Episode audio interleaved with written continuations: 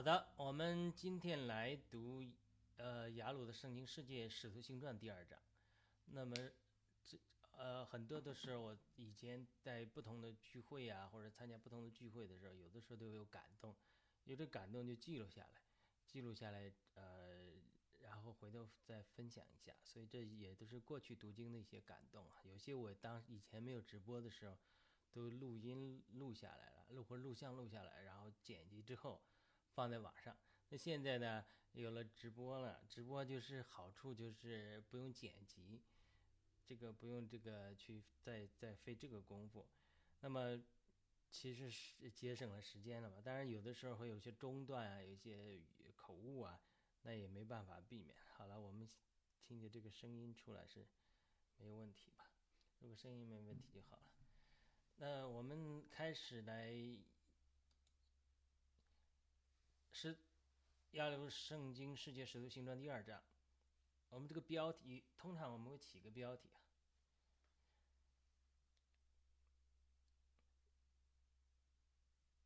那那那刚开始的时候，还总是讲一点读经的这种体会吧，和写作的体会。那我我讲讲过好几次，就是在上这个神学院之后，特别是美国这个神学院之后，呃，对写作的要求很高，当然英文的写作要求。对我的思维训练很大，呃，我太太也说，这个你上神学院主要是训练你的思维，因为我这个人是发散性的思维，本来就学文科的，这种逻辑思维能力不强，啊，再加上咱们这个各方面，这个呃，这这个训练不够，学术方面训练不够，呃，写作上面训练这个，呃，这个教育这些功底不深，所以呢，很多的时候就反映在这种。呃，思维上也也也不严谨，说话也不严谨，所以在这过程中，神都对我很多的对付和成全。有的时候，呃，讲话就就就是以前啊，现在好多了。以前就就随便就讲出来了，也没有考虑到环境，没考虑到对象，这就往往就是以思维不严谨的结果。那除了这是一个思维不严谨会带来一些问题之外，另外一个就是我们。语言的表达能力，如果思维不严谨、逻辑不清楚的话，别人不知道你为什么从这儿跳到那里。以前带读经聚会的时候，常常弟兄姊妹也反馈批评说：“你这个呃一下子天马行空到这里到那里聊天，这都是呃经过反馈之后，你特别是经过这个神学院的写作学习，老师给你改文章啊，提出你的思，教你训练一个思维。”就看似美国这种学校这种八股啊，英文的八股，中国人都抛弃了这种八股，但是其实这种洋八股是，呃，对思维的方法训练很好的，特别是对于我们靠嘴吃饭的这样的，对于我们表达，无论通过文字表达或者通过语言表达，都是非常非常非常重要的。就是你的思维，呃，不能说我天马行空想到哪里说到哪里，而且你一定要注注意观众。或者读者他是怎么想的？所以你要你要通过这个逻辑，然后给他沉明下来。所以在这种情况下，他们一般的规定杨八股，就是第一段你一定要有一个简介，你这段到底是讲什么，或者你这个文章到底讲什么，或者你你今天沉迷的主题是什么，对不对？你有个简介。往往我们没有这个实行的时候，很多人你打开的视频或者听的或者打开文章读。前半段读了一读一大段的，不知道他讲什么。也许他文章后面有非常非常的重要的内容或者亮光，但是呢，他前面一大段他也没提这个。人家读着的时候，人家可能只给你一秒钟或者三秒钟时间听你讲几句，或者说，呃，看你前一段或者看你小标题都没有，看了看不清楚，那自然他就可能跳过去了，他就。呃嗯，即使你那里面有很好的内容，他也没有机会学习。他人都是在这种非常快节奏的情境下，所以他这种第一段你的标题和大标题和小标题，以及你文章开头一个一个简介，哎，非常重要。所以我很多文章早期写的文章，我就发现看啊，开头的一段一大段讲了什么，就是我讲那种情形，还不知道我在讲什么。到后面是有一点感动，但是人家不一定看到了。但是，所以我就在慢慢修改学习，就无论如何，就一定要给一个好的标题，总的标题。你这个标题里面有什么亮亮光、感动？你要讲的什么内容，对不对？这个当然，我这个标题是后起的，上次以前没起。圣灵为什么降下好像舌头？这就是或许这是一个好的标题，或许不是啊。我因为这是今天临时加的，要看看内容之后。当然，这个是《使徒行传》二章的内容，讲的圣灵降浇灌下来的时候，好像舌头一样，还是好像火一样？这是一个很好的问题，对不对？它是火浇灌下来，像舌头一样，还是像火一样？这是我们嗯提出的一个问题。那。其实它是圣灵降下来，好像舌头一样，但是它确实是火焰形状，所以这个是我们要谈论的问题。但是我们谈论一些圣灵的浇灌呐，呃，恩赐啊，以及这个对于使徒行传的理解的不同，特别是是否接受灵恩之这种观点，它带来的人们对使使徒行传理解的不同。那我看看我这个前一段讲的好。好不好？第一段我读一下。读到《使徒行传》第二章的时候，开头分享的姊妹的问题是：为什么说是圣灵降下来的时候是好像舌头一样的火焰降下来？因为《使徒行传》第二章，呃，涉及到圣灵的浇灌、讲方言、异梦、异象等题目，所以我们这次读经难免提到这些题目。虽然这些题目在基督徒中非常有争论，但是大多数基督徒并不否认《使徒行传》二章。这些方言和异梦的经历，大家争议的点是在今天，呃，有没有这样的经历，以及一些人宣称今天还有这样的经历是不是真实的？那我这第一段写的，呃，也不咋样，后面还有一些感动了，呃，并没有在这概括出来。好了我们，那我们继续改进啊。第一个小点，圣灵为什么好像舌头？主耶稣受尽的时候，圣灵好像鸽子一样降下来，降到主耶稣身上，哎。那是像鸽子的形状，那么圣圣灵是不是只有鸽子的形状呢？啊，我们知道很多的画，早期的这个画作来描绘三一神的时候，描绘的又是三又是一的时候，都一般画一个老头儿，一个年轻人，呃，还有一个鸽子，对吧？预表父子圣灵。那我们今天问题是说，圣灵浇浇灌下来，是不是只有鸽子的形状，还是可以有其他的形状？那肯定是可以其他的形状的，鸽子的形状肯定是对的，因为这是都这个约翰福音记载的，主耶稣受教受尽的时候，可能同时受了圣灵的浇灌，圣灵像鸽子一样降在主耶稣身上，对不对？但是这一次呢，讲到呃使徒行传第二章，门徒经历灵恩的浇灌，经历圣灵的浇灌，是降到门徒身上，大家看到的就是舌头的形状。使徒行传二章一至四节，那我们把第四节读一读。四节说：“又有舌头如火焰向他们显现出来，分开落在他们个人身上。”一个弟兄问：“到底降下来圣灵是的形状是舌头还是火焰？”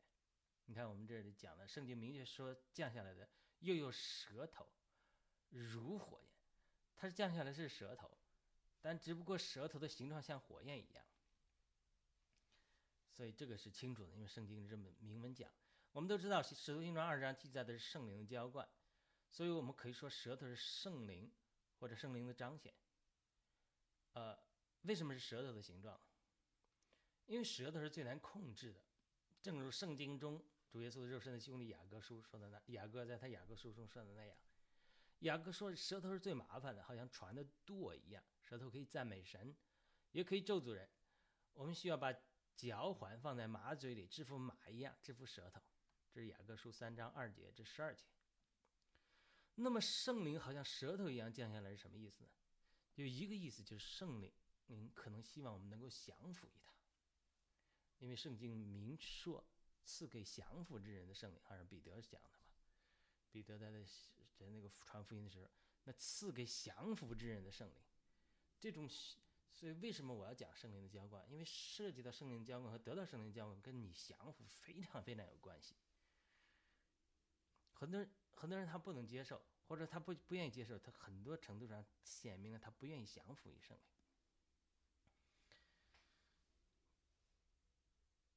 因为我们要降服神，最难降服神的，除了我们我们的意志，当然是我们的意志。呃。我们的意志很多是其呃其实表现在我们的舌头。我们说背叛神的话，或者说伤害别人的话，但是保罗常常讲了，我们说话要恩典，如同盐调和，特别是对呃太太、对夫妻的时候，对对别人，我们有的时候会没有恩典。他没有恩典，就是说他这个反映出来是反映出来哪里？反映出来你里面这个生命，你对别人说话没有恩典，对不对？对太太没有恩典。我是讲我自己的经历啊，过去哎常常这种批评的话就出来。挑刺、批评，他这个他这个表面是是我嘴上说出这句话，但其实呢，呃，我神借个这种很多环境和铺路对付我这个人。虽然我嘴上讲这个话啊，被人抓住把柄了，呃，引起争执了，那其实他嘴上我反映的话，我之所以能讲出这个话，是因为我是这个人。我之所以对别人那个批评不宽容，是因为我里面的心灵是不批评不宽容的。他这个我嘴上讲这个话，呃，恶毒的话，或者说呃不宽容的话，它是反映了我这个心。所以呢，那如果我想怎么把我的肢体的舌头降服于神呢？我可以就是说呃利用意志缓控制，呃所谓中国人讲的情商。哎呀，我看人说人话，看鬼说鬼话，我这个舌头像像个蛇一样，呃想怎么。给这个前面说人好，背后说人坏，这是国内的都是这样，这是一种降服，这是通过意志啊，或者所谓的情商啊，哎，这种操练说人撒谎啊，这种这种降服，这种不是真的降服，真正的降服于神，把舌头降服于神，是，呃，主耶稣说法利赛人的，说你心里的棒毒、嫉妒、敬恨、争执，这些出来污秽人，不是你吃到肚子里。真正的降服舌头，是因为舌由舌由心生嘛。你你说话有心生嘛？你舌头只是话的工具。你之所以舌头不能被顺服，是因为我心灵里啊有罪，我心灵里呃不顺服神，所以他这个是非常难降服的。如果弟兄姊妹有在呃十字架被主对付的经历，特别是管制我们这个人，圣灵管制管制我们的口，你就发现这个我们。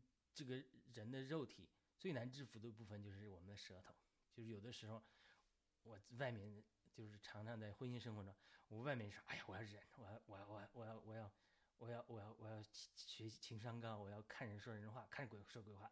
但是有个环境，有个有个这个这个这这个诱发体，砰，刺放在这个肉体了，你本能的啪就反弹出来，讲出那句话，这个话啊，完了，带来麻烦了。引起争执的，带来带来麻烦，这个就是，就是我虽然外面在忍啊，或者说要要要要高情商啊，要学习情商啊，但是本本能的反出来的话，是你自己里面那个错，所以说发现这个舌头要控制，真是很难很难的，啊，所以呢，圣灵希望我们降服于他，他就能制服我们这个人肉体中最难制服的部分，就是我们的舌头，从而将我们自己的身体。当做一个活祭献给神，好让圣灵能借着赐给我们的发表，以及我们的舌头，能发出祷告的话语、赞美的话语、祝福的话语，也能够为神来做很大的工作。那你的舌头能被神制服啊？那你这个人了不得，了不得。啊，不是说在外面的这个假情假意的，像所谓的中国人讲啊，高情商那种控制舌头，那个没用的，那个在主里没用的，在世界上可能会有用，可能会。呃，给你让你呃圆滑，呃这个四处灵活，呃这个这个是可能的，但是在主里，在做属灵的工作是没有用的，因为你的心呃是里面的源头，所以雅各也说了，你一个嘴，呃一个泉眼，它不可能出苦水也出井水，呃出甜水，它不可能从这个舌头从事赞美神又来咒诅神。就是我们这个舌头要能常常赞美神，而且按照圣经讲的，常常替仇敌祷告，呃，宽恕人，说说出恩典的话，语言调和，那么还有恩典。你你这个人啊，能真把这个呃舌头能控制住，那你这个人绝对是个属灵人，绝对是一个呃可以被主大用的人。所以。我们在这种 context 中来讲方言，因为这个方言的争议是太大太大了。很多人说啊，方言是圣经中最小的恩赐，所以不重要。或者保罗在呃临前就是在反对方言，因为有些人滥用方言。这个是很多福音派教会中误解，认为方言不重要，不见到我们原来地方教会讲的方言不见到教会，见到自己，见到自己不对，要见到教会才对。这些都是对方言的误读。为什么我这么说呢？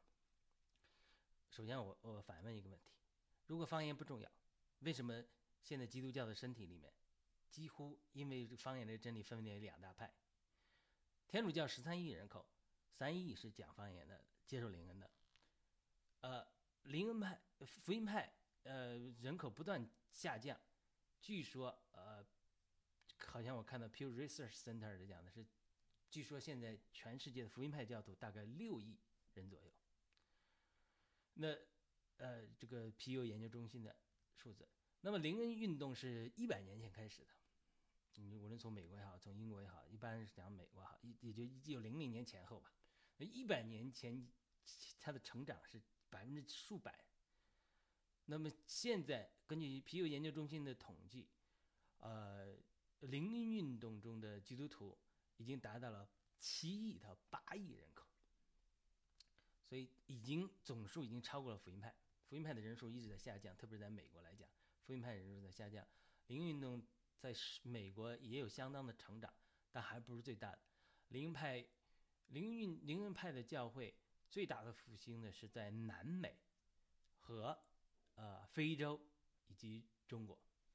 呃，我的我的这个神学院的老师啊，我是 Randy Clark Scholars 的一员呢。这个 Randy Clark 就是参与呃所谓的这个一九八零年八几年的那个呃多伦多大复兴的。他就跟我们在上课讨论的时候，我说呃，据说这个中国有一半的呃教会地下教会，不特别是地下教会都是灵恩的。他对我说。他估计，他据他的了解，百分之七十。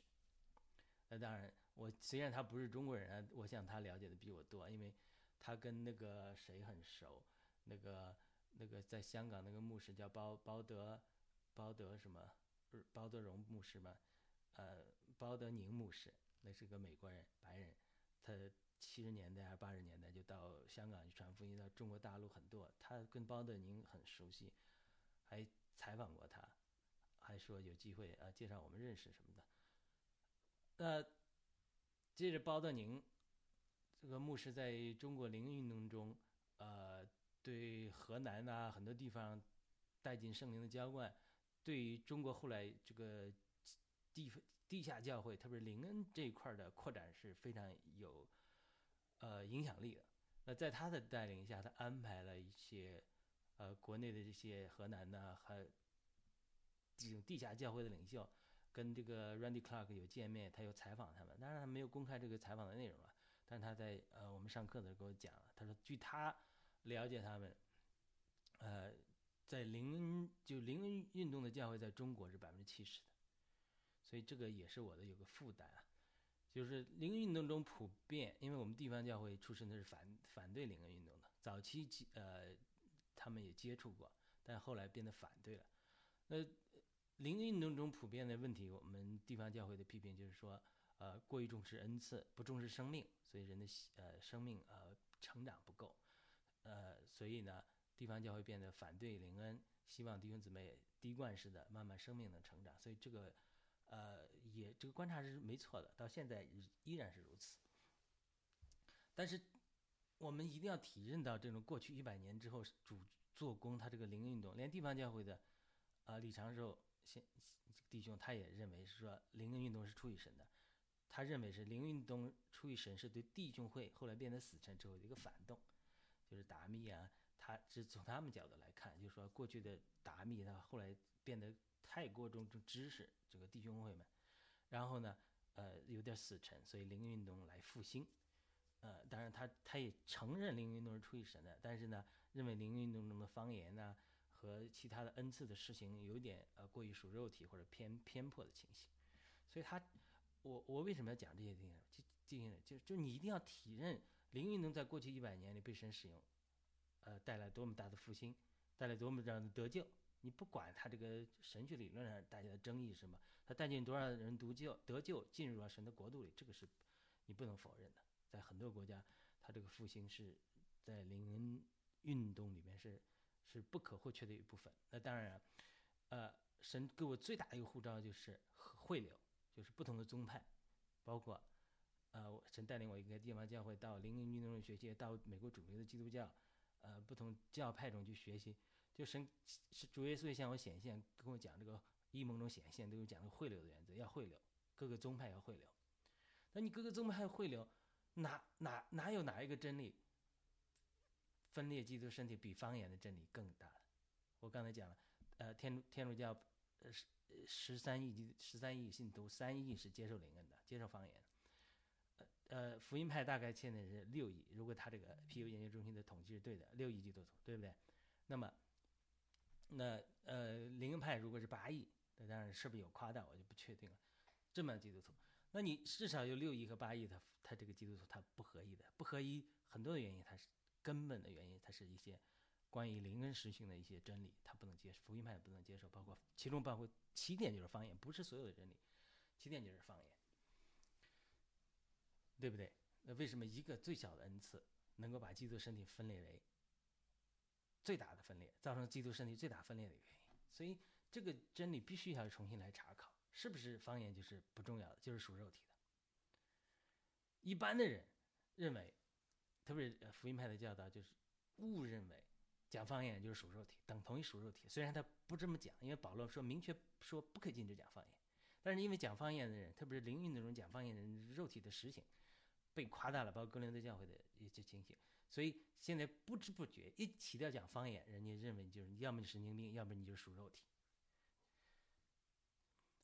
所以我们现在在讲这种呃圣灵教浇灌下，为什么像舌头一样，以及啊我们的舌头要顺服神多么难，我们身体要献上给神当做活祭，就是我们真正顺服神，主要是舌头顺服神。所以这个就是方言的本意。我要在这种情况下讲什么是方言。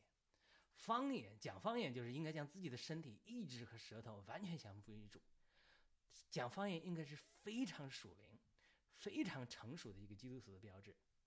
但是在把格林德教会的实行，或者说啊现在灵恩教会中的实行，方言已经被仇敌攻击和利用基督徒的肉体来惹起争端，以至于今天在基督徒中讲方言已经成了基督徒不成熟和属肉体的代名词。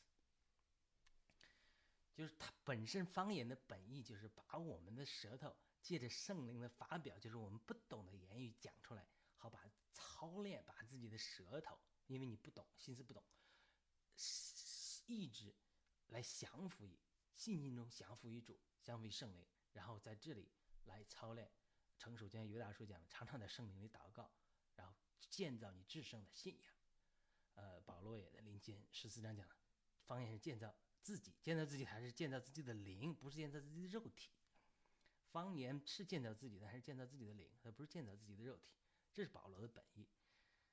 呃，保罗接着说，讲方言是与神述说各样的奥秘，呃，别人不懂，但是你你在人面前要谨守，不要讲方言；在神面前癫狂，就是你可以讲方言。我常常去公，我自从二零一五年、一六年受了圣灵的教开始讲方言，是吧？我常常去一个公园里，或者开车的时候讲方言，我不影响任何人啊，对不对？如果我是在聚会中讲方言来彰显自己，那就是肉体，那个是不对，那是保罗在灵前对付的名这些词。他真的讲方言是应该是一个属灵的标志，一个成熟的基督徒的标志，一个在生命上长到到一个地步，已经。保罗说：“我可以心思祷告，悟性祷告，可以也可以方言祷告。就是当我们在悟性的祷告中祷告的一个地步，就说我已经超越了我悟性的限制，我无法再能表达出我对神的敬拜赞美，或者说再无法表达出啊我心思心思的局限。我到这个心思的局限，我悟性的祷告心到了局限，到了顶端了，我实在不能再突破的时候。”这个时候就圣灵说不出来的叹息替我们代求。有人说生不出来，说明那个叹息叹息字，啊，也可以翻译为方言。当然，这一一部分人的解释。就当我悟性的祷告到一个地步，我已经悟性成了我的限制，所以这个时候我就要突破到灵恩里面，然后讲方言。呃，我把方言，我把我的信心，我把舌头交付给主，我不能替我仇敌代求的，因为我的心思、我的情感限制了我。我交给方言，然后圣灵用我的方言，用我的口来替我的仇敌祷告，或者说替别人代祷，或者说。呃，也或者说怎么样呢？或者说，呃，我的心思已经无法与神继续沟通了，因为我不知道神怎么引领我。我有很多这样的经历啊，我不知道神怎么引领我了，我就通过方言祷告，哎，从方言祷告，也从灵里突破，然后从灵来得到感动。我在写作博士论文的时候，需要写作一个能够结合地方教会和灵恩。的一个历史人物必须是一百年前的，这是学校的规定。我想了想，想找谁呀？我想写戴德生，戴德生跟地方教会也没啥关系。他这个，因为我的论文是结合地方教会的申言的实现，就是 force telling，和灵恩派的预言的实现，就是 foretelling。我提供一个更好的这个方案来让基督徒操练做先知先知讲道，然后既能。学习地方教会的导言背讲，学习在圣经中呃背诵主的话语啊，然后被主的话变化，然后又能学习灵恩运动中的所谓的预言，哎，接受从神来的超自然的启示，然后哎给弟兄姊妹见到安慰和鼓励。我是希望来结合这两个方面，所以我的必须找出一个人来讲我能够呃就是说能够结合到地方教会和和和这个。和和灵灵恩派的，那我想想，这必须一百年前，那谁能结合上？我想戴德生最后也不行，写了写写不下去，所以我就没办法了。我心思已经到了极限了。我阅读的基督徒著作或者历史人物也是有一些，但是就是找不到这个合适的人，他超出了我心思的局限。所以我有一天中午出去中午散步，我就开始方言祷告，求神在灵里给我启示。我就祷祷祷祷祷祷。祷告，祷告，我我自己不影响任何人啊！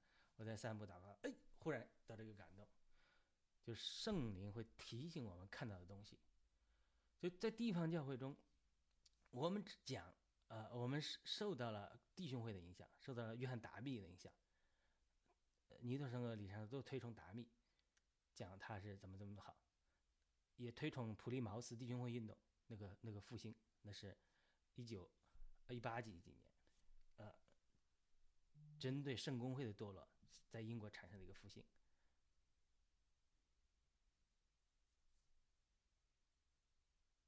呃，那产产生了一个复兴。这个复兴呢，它是针对当时英国圣公会的堕落呃崛兴起的，对不对？但在地方教会的历史上版本，只讲说，哎，约翰达米怎么爱爱神，怎么舍弃世界，他家有钱，抛弃了世界，参与这个复兴。然后不跟圣公会的人合流，啊，不跟属世的人基督徒合流，然后呢，影响了一大批人跟从他，就是等于爱爱神舍弃世界，只讲这段历史。但是我后来离开地方教会之后，到别的灵运动中，哎听他们讲到约翰达密的时候，完全是不同的解释，当然有很多批评的话语啊。那另外一个特别有一处，我读到是说，在约翰达密他带领的那个。普利茅斯复兴会上有一个叫 Ernest Evan 这个弟兄，在他这个弟兄的聚会中产生了灵运动新灵运动的萌芽，就是在灵运动开始之前就在那产生了萌芽。有人发预言，有人讲方言，有人啊这个有神迹奇事发生。但是在那次复兴中，达密就认为说这些实行神迹奇事的事情和方言预言的事情啊，嗯。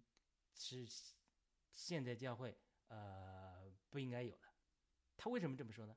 他不是说这个不符合圣经的。他说在使徒时代有，但现在教会这么堕落，你要再跟他神迹骑士，呃，在印证这个教会这么黑暗的教会，你这不是等于是认同教会的 moral collapse 吗？道德堕落吗？他当时只是在重点恢复教会圣洁，他反对灵恩，因此呢，呃，跟其他人呃。有一点说忽视或者镇压了这个这个这个灵运动的呃萌芽。Ernest Evan 教导圣经上又有偏差，又有异端的倾向，所以他虽然呃他在他的聚会中产生了这样的这个复兴的灵运动的启蒙，但是呢，因为他教导上的偏差，以及他所谓给圣灵自由，没有管制那些人的肉体，最后他的聚会被这些所谓的讲方言。讲预言甚至假预言的人控制住了，所以他这个运动也夭折了。好了，那我一下就想起这个，就是我虽然后来看到了，但是我完全忘记，所以我一直祷告方言祷告祷告祷告，哎，忽然想到这个，我就想学约翰达密。达密对地方教会的影响至深，但是达密又同时啊反对林恩，就成了后来所谓的 secessionalist，就是福音派里就是神迹停止论这种。理论的一个先祖，所以他他也不是说完全被反对神迹，林恩反对他只是说我们现在顾不上，我们现在要教会要圣洁，你们搞这些东西，教会这么黑暗，这么软弱，你还来神迹骑士，这不是印证这教会的黑暗吗？他说我这个是使徒时代的事情，不是我们今天的事情，使徒时代有，现在我们没有了，我们不要，所以他我就把他这个写约翰达密这段历史，就把地方教会如何追求。属灵追求圣洁受到达米的影响，以及达米如何反对林恩，到后来地方教会不一定直接受达米的影响，又反对林恩。呃，地方教会跟林恩有很多交集。呃，李长寿弟兄他学习过林恩两年的时间，还讲学讲方言，但后来变得反林恩，这里面很多的原因，所以我就把这个结合起来了。就是哎，我们老师说，哎，这个真结结合的真好。达比又是一百年以前的人，一八几几年的。普利茅斯复兴会的事儿，哎，另外呢，他的确影响了地方教会。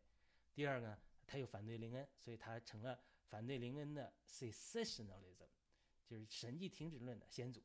所以他这个就结合起来了，说，哎，真好，真的是这个这个人真是选的最好的。所以，我怎么能选择这个人？因为我的心思，虽然我后来读到过达米这段经历，我完全忘记了，我的心思已经超越了这个我心思的局限，我想不到这个合适的人。所以我在祷告的时候，我通过方言祷告的时候，圣灵就从灵里 drop down 一个感动，哎，我就能够通过，哎，这个圣灵给我的这个感动，然后去完成这件事情。所以这是举的一个简单的例子，就是说，方言不是人想象的，是属肉体的标志，方言是因为被仇敌攻击之后。以及人的肉体被仇敌利用之后，成了基督徒不成熟和肉体的代名词。因此，如何看待这些经历，如何来理解《使徒行传》二章里面这些经历，往往在不同的基督徒团体之间就产生了分水岭，大家对这些圣经内容的理解就大为不同。我们知道，撒旦常常扭曲圣经的真理，撒旦扭曲和攻击的往往是最重要的真理。比如，撒旦常常攻击和欺骗基督徒。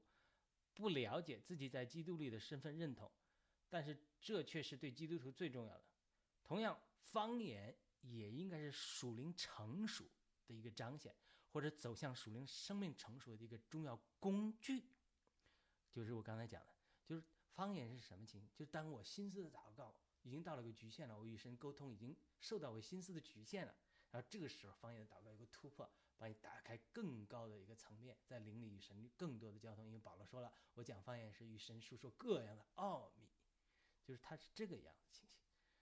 但是他如果他生命很幼稚，他现在心思祷告也没学好，他就在这儿，呃，就是为讲方言而讲方言。他是属于因为他生命层次低，这不是方言的问题，不是方言祷告的问题。同样，方言应该。呃，但是撒旦却极力攻击和扭曲关于方言的真理，让方言在一些基督徒团体中，特别是传统的基督徒教会团体，成了肉体和属灵生命不成熟的代表词。方言如何代表属灵生命的成熟，或者至少是帮助呃基督徒属灵生命更进一步成熟的工具呢？因为基督徒最大的属灵功课就是顺服神，而顺服神最难的就是我们的舌头。圣方言就是圣灵借着我们的口说出来祷告的话语。而我们常常把我们的舌头顺服神的时候，圣灵就会借着我们方言的祷告来，在至圣的心眼上见到自己。这是犹大书一章二十节，是讲了讲方言，实时在圣灵祷告。因为保罗在临前讲的说，方言祷告我用也用灵祷告，它是互相通用的，或者说我用灵歌唱也用方言歌唱，就是一般人解释说灵唱歌或者灵祷告就是方言唱歌、方言祷告，对不对？罗马书八章二十六节说，用说不出来的叹息为我们代求，这很多人也讲的也是啊，我们方言祷告的时候。我们不知道自己祷告什么，但是有可能是圣灵用说不出来的叹息替我们代求，造就自己。林前十四章四节，他那个造就自己绝对不是被人误解的。然后一讲方言就是造就自己的肉体，这就是人的偏见误解。本身神设计的方言造造就自己，是林前十四章四节明确说的，讲方言造就自己是造就自己的灵，灵，灵，不是肉体。当我们正确的使用方言的时候，就可以有这样诸多的益处。但是如果我们没有顺服的生命，而在肉体里彰显自己，方言自然就没有造就的作用。但是这不意味着方言出了问题，就好像任何属灵的问题一样，基督徒属灵的问题不是在于问题的本身，而在于人是活在肉体里面还是活在里面，对不对？他方言只是一个工具，因此为了反对方言而反对方言，方言往往也是出于肉体，如同为了讲方言。而讲方言是出于肉体一样，问题的症结在于我们是否顺服神，以及是否活在灵里，不在于我们是否说方言。就很多人的观念就是啊，灵恩讲方言这就恩赐，就是属肉体，邪灵欺骗，不是的。你不讲方言，你不你你不追求恩赐，你也会被邪灵欺骗，你也可以活在肉体里。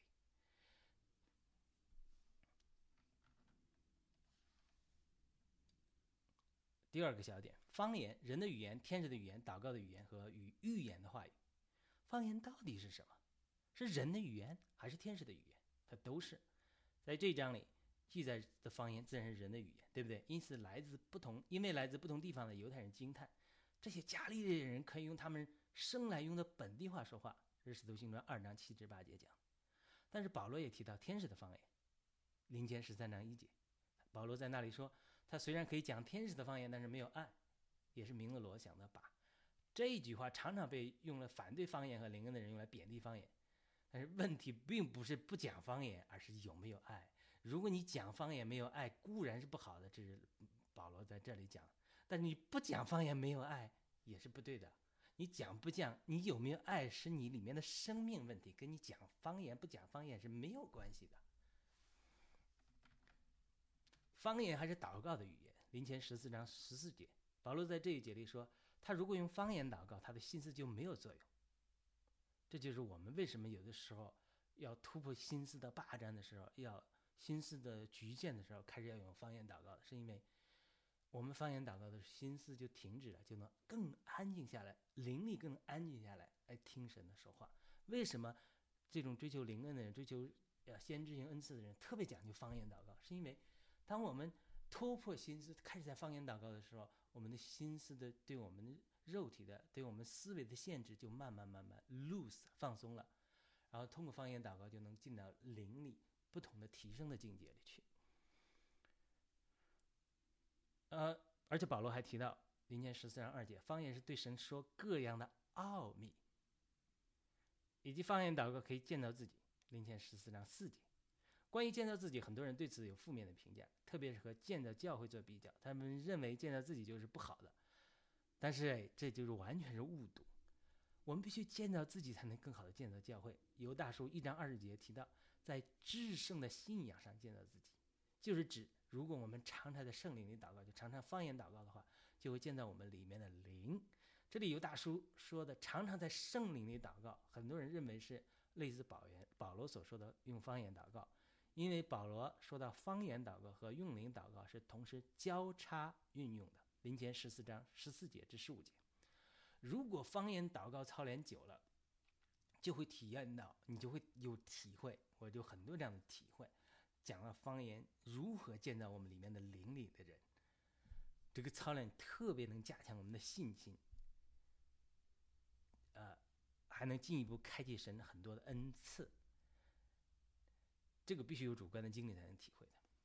我们不不这么多讲，我只是讲这个真理上的误区。你有有兴趣学习的，你自己上网搜索，多这种教导多的是。同时，方言也是一个预言的话语，就是 prophecy。临前保罗在临前十四章二十六节提到，聚会中或有诗歌，或有教训，或有启示，或有方言，或有翻出来的话，凡事都当为建造。这里的方言，首先我讲这个“或”字，保罗在这讲，保罗的话是圣经的话，是神圣灵感动的话。他说教会中是一什么样的情景？或有诗歌、唱歌、敬拜，或有教训、牧师讲道，或有启示，从神来的感动，会有一般是讲预言了，会有方言。会有有方言，会有翻出来的话，凡事都当为建造。这是一个新约教会中应该有的情景。反观我在一个福音派教会聚会十三年，或者很多福音派教会，你可能聚会一辈子了，你也没有说会有方言。你可能会有诗歌，会有教训，甚至会有启示一些感动的话语，但是你没有会有方言，会有翻出来的话，你这个是不是篡改圣经了？当然，篡改圣经这是有点重了。或者说你有没有符合圣经的？圣经是说多种样式的彰显，或有这个，或有那个，然后成了一个通过多样化的形式来完成一个敬拜赞美。如果一如果一个教会你去一个教会了，呃，十年二十年，或者你在这聚会二十年，最后从来没有诗歌，你就觉得这个教会什么教会？从来不敬拜不赞美，或者说或有教训。或者说，呃，呃，牧师都不讲道啊，就是聚完会一唱歌就结束了，这是什么教会啊？或者说会有启示，哎呀，在这个教会聚会这么多年读经或者牧师讲道，啥感动都没有，真的是没有意思。这个教会不想去了。这大家都觉得说这个不正常教会。到了最后两句话了，会有方言，这个教会几十年聚会了啊，从来一次都没人讲过方言。哎，这个说，哎呀，这个这个弟兄怎么样？哎，这很正常，方言是属肉体的，是灵派乱搞的东西，没用的，很正常。教会不讲方言的很正常。但是你按照前面我给你讲的三个逻辑，不正常的。我不是说讲你天天有方言，不是说你每次聚会都有方言，因为保罗的话语是或有方言，会有翻出来的话，凡事都当为建造。如果一个教会几十年，没有，那就肯定出了问题了。大家还觉得说没有问题，就跟我们，呃，假如我做饭，我不喜欢吃胡萝卜，我这举个例子，我就规定我所有家人不能吃胡萝卜。啊，到了有一天，我孩子到别人家吃个胡萝卜，说：“哎，这个这个世界上还有胡萝卜啊？他们家吃这胡萝卜真好吃啊！”我只举个通俗的例子，就是当我们把或有。变成没有的时候，就篡改了神的话语，呃，曲解了神的真理。你会的东西，就是对我来说，我不喜欢胡萝卜，我不喜欢吃胡萝卜。但是你不能知道我的孩子就不吃胡萝卜，你明白意思吧？就是你你的限制，你的局限，你在教会生活中操练的少了某一项，就可能成为某个弟兄姊妹他的致命的缺陷，因为。他可能去有胡萝卜素，就帮助他的身体更健康。他特别需要胡萝卜素，因为每个人的灵命是不一样的。有些人他吃胡萝卜过敏，我们不讲胡萝卜，我讲 nuts 好了，对吧？美国人很多人吃核桃、吃坚果过敏，那我规定我们不能这个这个不能吃坚果。但是有的小孩他他他吃坚果对他身体好，所以他这个圣经的原则是或有或有或有。保罗随着保罗明说你不可禁止讲方言。但是在实际的实行中，很多教会是禁止讲方言的，特别是美国传统的教会，这种浸信会特别反对方言。啊，我听说很多极端的事情，如果有人接受方言，他们要被赶出教会的。这很多的这种情形。呃，那好了，我们讲完这个了之后，他说会有方言，会有翻出来的话。这里的方言和翻译出来的方言，它其实是一种预言的话语。当方言没有翻译出来的时候，别人是不懂的。因此保罗。不允许他们在聚会里讲太多，但是如果要讲，可以两三个人，但是最好还有人翻出来。那么保罗在临前十二章三十节说的，岂都说方言吗？并不指信徒不可以说人人说方言祷告，而是指不是所有的信徒都把方言当做预言说出来并翻出来的恩赐，一个是这个美国美国的一个呃灵恩派的一个一个所谓的先知嘛，叫呃叫什么来着？我一下忘记他的名字了。那个 Heyman，Bill Heyman，他就说了，他说一个是指人人讲方言的那种属灵操练，另外一个指的其实说方言的是作为一个讲方言、翻方言的一种特殊的恩赐办公室 office。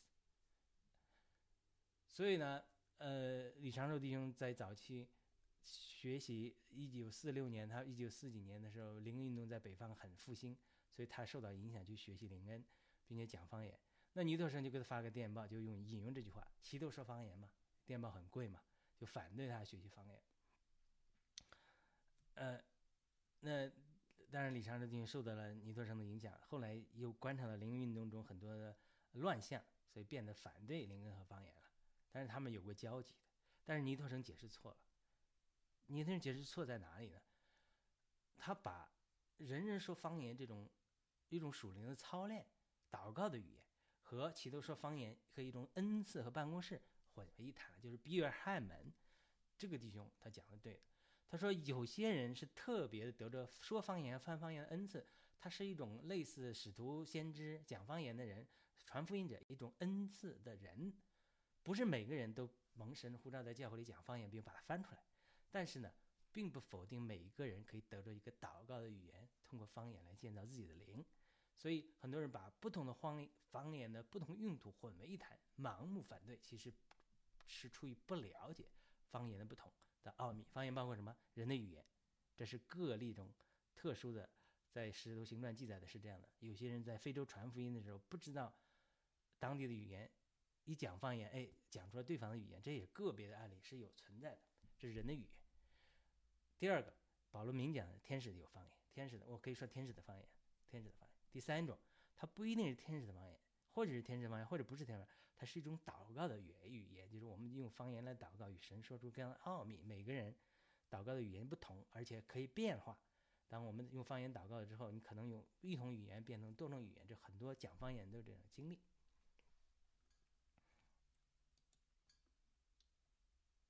好了，那我们讲完了这才第二个小点，那第三个小点，如何看待异梦和异象？这都是非常非常有争议的话题，特别是灵运动中和福音运动中打架的地方。但是这是这个时代的人必须要查考的。约珥书二章预言末世的时候，神要大大浇灌他的灵在一切属肉体的人身上，人要发预言，年轻人要发预言，要做异梦和异象，婢女也要发预言，对不对？但是一个真实的情形，虽然大多数人都认为现在是末世的时候。但是却不是每个人都看见异象和做异梦，而是对于看见异象和有异梦的人来说，如何解释这些异象和异梦，也往往存在于主存在着主观的情形。因此，如何看待这些异梦和异象，又是理解使徒行传，特别是使徒行传第二章的一个分水岭。比如圣经中三分之一的内容涉及到异梦和异象，如果你反对异梦异象，好了，那你就把圣经的三分之一内容拿走。所以我们基本上读经都会读到圣经中的异梦异象。呃，我们对于异梦和异象有不同的理解，特别是但以理的异梦啊，起初的异象更是难以理解，因此大家的解释也大相径庭。好了，一般人说啊，这圣经中的异梦异象我接受，但是对现代的人的异梦异象，很多人就存在着谨慎的态度。其中一个原因在于，过去有些人，包括基督教历史上，因为有错误的异梦异象，啊，给基督身体或者基督徒个人带来一些伤害，对不对？呃，邪教也好，或者说错误的异梦异象，呃，伤害了人，这都有的。但是我不能因噎废食，用美国人的话说，不可以因把洗澡水扔掉的时候，孩子就不要了。今天是否还记得异梦和异象说话？答案是肯定肯定的。尽管异梦和异象有主观的成分，可能存在错误的解读，但是一味忽视、贬低和否认这样的经历，也面临着错过主和圣灵新鲜说话的风险。哎，这就看你在乎什么。你要求稳呢，哎，你就不要去追求这个东西。你要求求勇。你要这个，你就要追求这些东西。这个比尔汉门讲了一句话，他就比比喻特别好。他说：“什么人讲方言或者是灵恩呢？他说你在看胡夫打靶的时候，整个水库风平浪静，那个水呀一丝不动，你在那钓鱼绝对能钓到鱼。他说这个福音派的光景就像这样。他说灵恩派的光景就好像那个水冲到那个坝口的时候，然后呢，那个胡夫水坝那里它有一个 turbine，就是那个那个齿轮转动的时候开一个小小的口。那个水口很小，然后这水流有急的落差流出来，流过那个 turbine，然后带进那个齿轮的旋转，大量的水利用落差，短时间内进入很小的一个通道里，就带进这个动能那个力量，然后就发电。他说这就是两个情形。就是福音派就好像这种风平浪静的湖泊一样，你可以钓鱼，可以传福音，可以做任何事情。但是呢，那个灵运动中呢，这种。这种就好像那个从，就它因为它这个要要发水，就是瀑布降下来，哗降下来，极大的落差，然后短时间内进入很小的这个通道里，加上 turbine 它就产生能力。但是呢，如果你是划皮划艇的话，你可能你要讲你要从这种下来，你这个或者冲浪的话，你这个危险就大。所以这就是灵运动中很多人被神使用的，甚至有恩赐却有犯罪的情形啊，或者说被仇敌攻击，呃摔倒的情形就特别多，就是。这种神给人这种呃圣灵的浇灌，但你要不要，你渴不渴求，往往决定你最后得到不得到。你不得到，神不会强迫你的，这是只是第二次的祝福。这就是好像福音福音派的，他这个你生你一生在福音派，你也得救了上天堂，大家最后结果是一样的。但是呢，你如果求不是求稳，求勇求险，我要活在。今天圣灵行动的浪尖上，像冲浪一样，我不要错过神最初的行动。我不求稳，我求勇，我求险，我求不错过圣灵的微小的行动，哪怕我摔倒，我也不错过机会。那你就是要学习圣灵的浇灌和学习圣灵的恩赐，因为什么？在这种情况下，他是求险，求圣灵风稍一吹，我马上就转。哎，一穿，呃，我听错了。就好像有人讲那个故事一样，一个人学习圣灵的声音，美国人，他有一天一直祷告就祷告圣灵啊，我听到你的声音。他有一天就听到一个圣灵说：“Take down your grudge, grudge, grudge. Take down 就是拆毁，grudge 就是 grudge, grudge 车库。”他一听啊，他觉得听到圣灵的声音，就把自己车库拆了。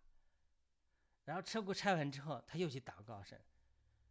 圣灵就说：“Take down your garage。”圣灵说：“我说 garage 是另外 garage 是车库，garage 就是心里的愤恨，对别人的怨恨。”圣灵说：“我对你说，你怨恨一些人，我不让你把怨恨除掉，你把车库拆了。”这个人就是说。他就是他讲他自己学习圣灵的呃感动的时候，听圣灵的声音的时候，就是绝对圣灵叫我做什么做什么。但是听错了，圣灵说 take down your grudge，就是把你里面的愤恨对别人的不满除掉。他就把自己车库拆了，因为他听错了。但是这是个笑话了，也就是说，哎，他求险，他我听到圣灵的声音，我绝对顺从。圣灵让我拆毁车库，我就拆毁车库。最后我 听错了，那也也做了，对不对？但是我。绝对，呃，他就通过这种绝对的圣灵让他做什么做什么，他就学习，呃，跟随在圣灵的这种绝对的引领中，这这是这就是我讲的，你求险还是求稳，对吧？所以，当你求险的时候，你求不错过圣灵在这个时代的行动，那我就不怕摔跤，不怕跌跟头，所以我讲方言啊，追求异梦啊，不怕邪灵被欺骗，被邪灵欺骗，因为什么？我求险，我求着圣灵的浪尖儿。这样漂泊。那那他讲那个方言就是什么？那个比尔海姆，当我们讲方言的时候，就好像那个齿轮转动，我们的舌头转动一样。圣灵在我们里面像腹中活水的江河。主耶稣说：“这活水的江河怎么流出来呢？就好像里面活水江河像那个大水库一样。就当我们讲方言，讲方言的时候，就像那个水库那个水，一下子从一个口里出来，然后它就会。”逐渐逐渐的带动这个 turbine 旋转，带进能力的释放。就很多人，你要得着圣灵的恩高，得着能力，首先要借着圣灵浇灌，圣灵浇灌就得着方言，得着方言之后擦亮讲方言，擦亮讲方言之后，各种恩赐才会开启。这是最基本的路。很多人他没有得恩赐，他就反对恩赐，因为你这些过程都没经历过。呃，但但是好了，我我我我讲了这个，然后我最我这是接下来分享一个我的一个异梦异象，一系列异梦异象，以及我心思跟不上，错误解读，造成我做成错误判断，然后神又通过继续的异梦异象，呃，环境的引领和外面的人的建议，让我最后走到神正确的引领身上，就看出神的确借着异梦异象说话，但是呢，呃。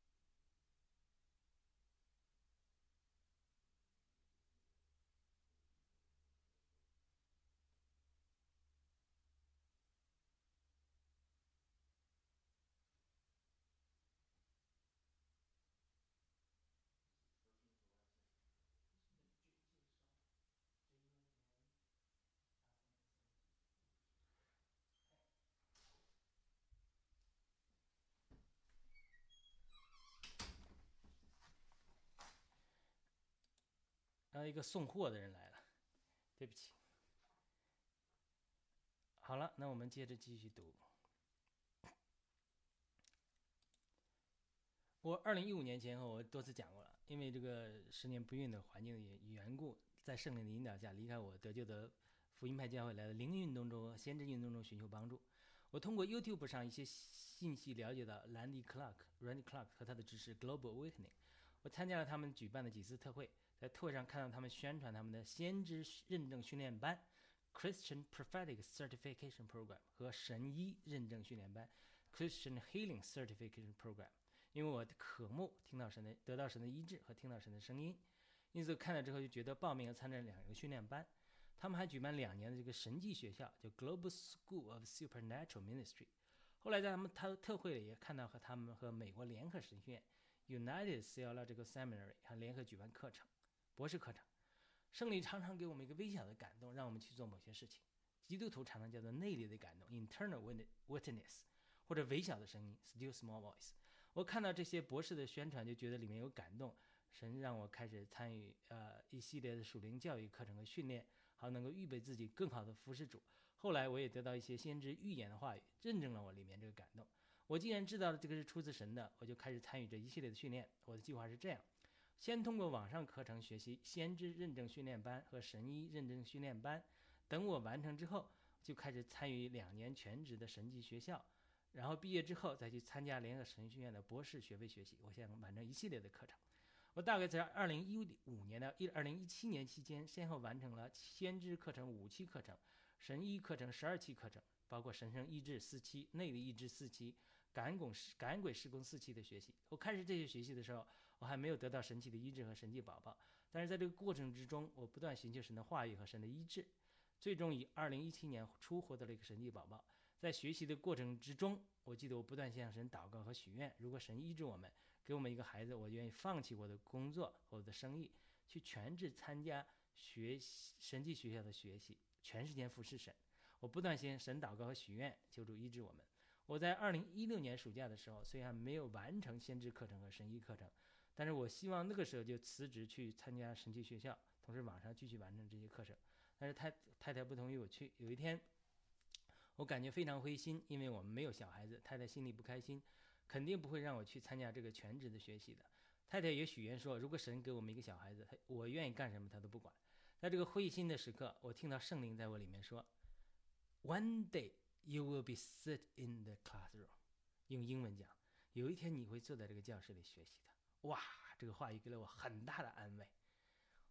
我真的很大的安慰，清清楚楚听到圣灵在里面，哎，对我说，我不，我不仅知道神会让我能够顺利接受这些属灵的教育，而且神一定会给我们一个孩子的，否则我去上学的事情绝对不可能发生。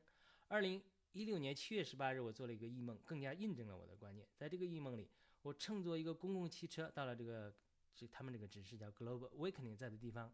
那里有两站，第一站到了，有人下车，但是我没有下车。到了第二站，我下车了，而且那个女司机下车还引领我。她是圣灵的化妆了。我在前面的广告牌上看到一些歌曲的名字，比如《疯狂爱耶稣》等等。然后还有一个图画的语言告诉我，在那个时候我接受更多圣灵的浇灌。呃，除了这个异梦之外，在他们网上课程上课的时候，有一有一天，呃，我也听到圣灵声在我里面说。等我更多有分别时间出来的时候，就会有圣灵大大浇灌我。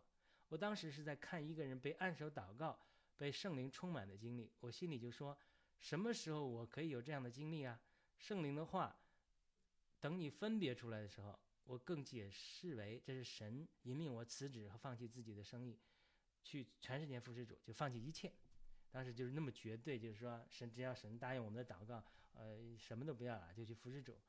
但是因为我不能有小孩子，这一切一切无法成就出来。我似乎感觉，只要神给我们一个神迹宝宝，一切都会开门。如果神给我们一个孩子，我就会辞职，放弃自己的生意，去全世界学习和服侍主。果然，二零一七年二月份，我们神迹宝宝诞生了。我除了因为孩子的到来十分开心之外，我也相信神也会给我开路，参加全职的学校。我的打算是这样的：我住在马里兰，每天开车去宾州。这个他们的只是在滨州一个叫 Mechanicsburg 的地方，就开车两个小时，但不堵车，所以可以每天往返。家里当时有老人，白天照顾孩子，我晚上也会帮忙照顾小孩。但是太太就不同意。哎，我祷告神说，以为这是神的安排，因为太太曾经许愿，只要我们生了孩子，她什么都会同意。而且我上面这个异梦似乎是第一站，就是二零一六年我就想去，对不对？我没有去成。并没有下车，但是第二站，这二零一七年，我这个神奇宝宝诞生了，是不是神给我开门了呢？我以为神奇宝宝诞生是神给我的印证，也让我呃去呃给我开路了呢。这是我解释这个异梦的，但是太太当时反对说，这个神奇学校跟你网上现在学的东西有啥区别？啊，那个学校都是为高中生设立，很多是大学没毕业没毕业年轻人在那里，呃，哪里有必要全全职参加？嗯，他表示这个不同意见，哎，我就不明白神的引领是什么了，对不对？我以为神引领我，今年给我开路，我就祷告神说，神求神给我更多的引领。结果又做了一个异梦，在这个异梦里，我在一个教室上课，似乎某个课程学习完了，但是我还是要坚持学习这个同一科目，而老师要换其他的课程，我就听这个老师对我说：“你不要那么固执。”他的意思是说我不要坚持我的观点。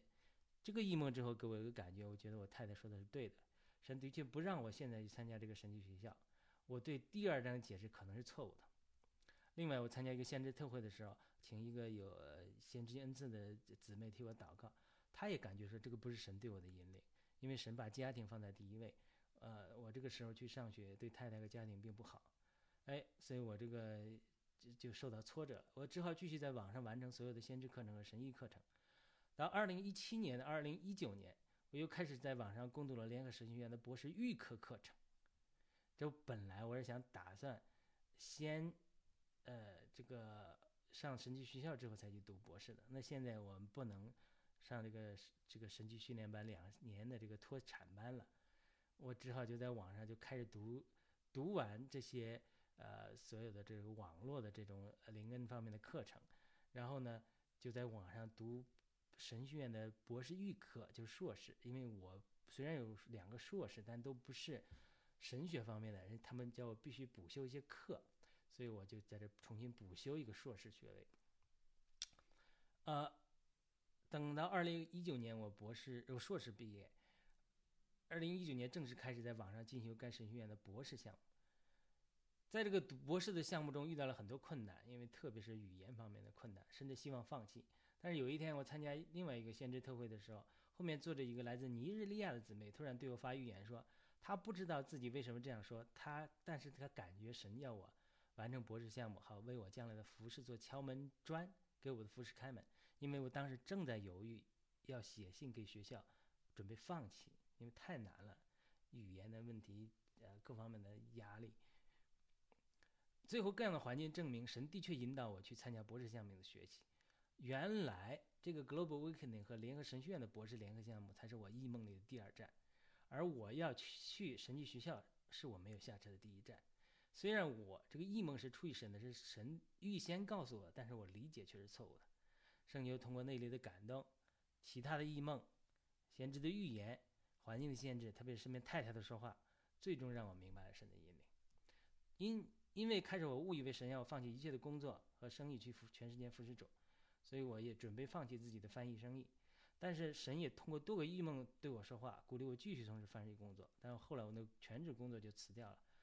在一个异梦里，呃，我最早的一个客户在梦里对我说：“你继续做做翻译吧，因为我们信任你。”之后我也得到了一个先知对我的预言，他说：“是是神让你继续做翻译的。”一方面是供应你财务的需要，另一方面锻炼你管理的能力。虽然很小的一个麻雀一样的一个公司，但是他神主要是通过这个锻炼我管理能力和对财务这些基本的这种呃组织管理能力。他说不是让你去做一个 businessman，就是说你不会赚大钱，但是呢，呃，神通过你这个来锻炼你的管理能力。所以这是呃主为将来你管理个施工啊，甚至管理财务啊、管理团队啊来训练你。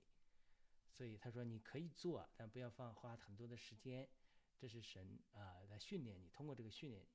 所以这就我就明白了啊，神让我做翻译的目的不仅仅不是成为一个企业家，而是学习基本的商业技巧和组织管理能力。这些异梦、先知的预言都帮助我明白了神的旨意，因此我继续从事翻译公司的业务。神也也供应一点生活，就我们都叫保罗讲的，我们要汗流浃背才可糊口嘛，你不能仰望别人的嘛，对吧？通过同时，这个也能供应我服饰上的需要，因为我们刚开始执事也没有人捐款，所以他通过以上的经历，看看我这二零一五年到二零一九年这种神引导我的经历，就是说看到神的确通过多个方法对我说话，圣灵微小的声音啊，内里的感动啊，感动我去接受属灵的教育，哎，我也去做，但是我心思的拦阻，错误解读了神对我的引领，以为神要我放弃一切，他才会浇灌我，才会呃呃。赐给我们祷告的答应，既然神答应了我们孩子要孩子的祷告，我也愿兑现我的许愿，也打算放弃一切，这都是很合我的逻辑的。但是神通过多个异梦和先知的预言，就是灵运动中有发预言恩赐的人，真实的人，我经历过很多，他们对我的说话，在我人生遇到难处或者说呃不知道往哪个方向走的时候，他侧面印证了神对我的引领。当然，我们还要读环境啊，太太的态度啊。哎，他这个他是很现实的，对不对？神常常通过我们，呃，亲人说话。有我们学习如何听到圣灵的声音的时候，就有个人说，呃，教的老师说，有一本书叫《I Heard Holy the Holy Spirit It Sounds Like My Wife》，那本书就是讲我听到了圣灵的说话，但听起来像我太太说话。就是神常常通过我们的环境、我们身边的人、牧师、夫妻对我们说话，特别是。别人不同意我们的意见的时候，往往有的时候是神对我们的说话和引领和管制。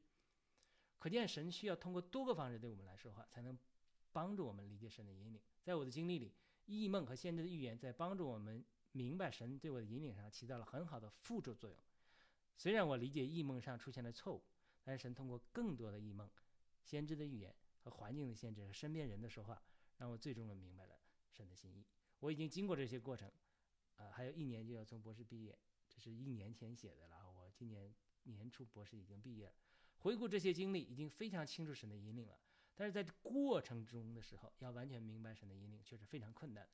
因此，我们需要异梦、异象和先知的预言，不是来代替圣灵内在的印证和引领，也不是代替环境中的说话，而是辅助和印证圣灵对我们内里的说话，这个是有必要的。呃，第四个小点，凡呼求主名的就必得救。使徒行传二章十四节至二十一节提到约二的预言，特别提到圣灵要浇灌在一切属肉体的人身身上。你们的儿女要说预言，你们的青年人要见异象，你们的老年人要异梦。圣灵浇灌在神的奴仆和婢女身上，他们就要说预言。十八节，但是这些并不是全部，因为二十一节说，凡呼求主名的就必得救。启示录十九章十九十节说，耶稣的见证就是预言的灵，也就是预言的精髓和本质，就是为耶稣做见证。保罗也说，发预言的目的是对人建说、讲说、建造、勉励和安慰。林前十四章三节，既然异梦、异象和先知的预言都是神给我们建造、勉励和安慰的工具，就让我们学习不要盲目反对他们，但是正确运用他们。最后一个小点，认识复活的基督和彼得工作的记录。使徒行传二章二十节、二十二节至四十七节，彼得在一篇道里讲述了复活的基督。彼得曾经在主显现之后没有认出主来，而在这里却宣扬复活的基督，结果带进三千人得救。我们必须在经历上真正认识复活的基督，才能有做工的能力。这是彼得代表的使徒工作的记录的开始，一直等到后面保罗的工作进来。使徒的彼得的工作和保罗的工作是使徒行传的两条主线。我们会在后面的内容中详细谈论这些。我们回顾一下，我们本章读经重点分享了关于方言、异梦、异象的重要性。对于这些真理的不同理解，会导致我们对使徒行传的理解大相径庭。愿意神开启我们的眼睛，不要轻易和盲目反对这些事物，而是谦卑来下来学习他们，让好让他们成为神帮助和祝福我们的工具。好的，那我们今天就分享到这里。抱歉，刚才呃中断了一下。呃，我们感谢赞美天父，赞美耶稣基督，赞美圣灵，阿门。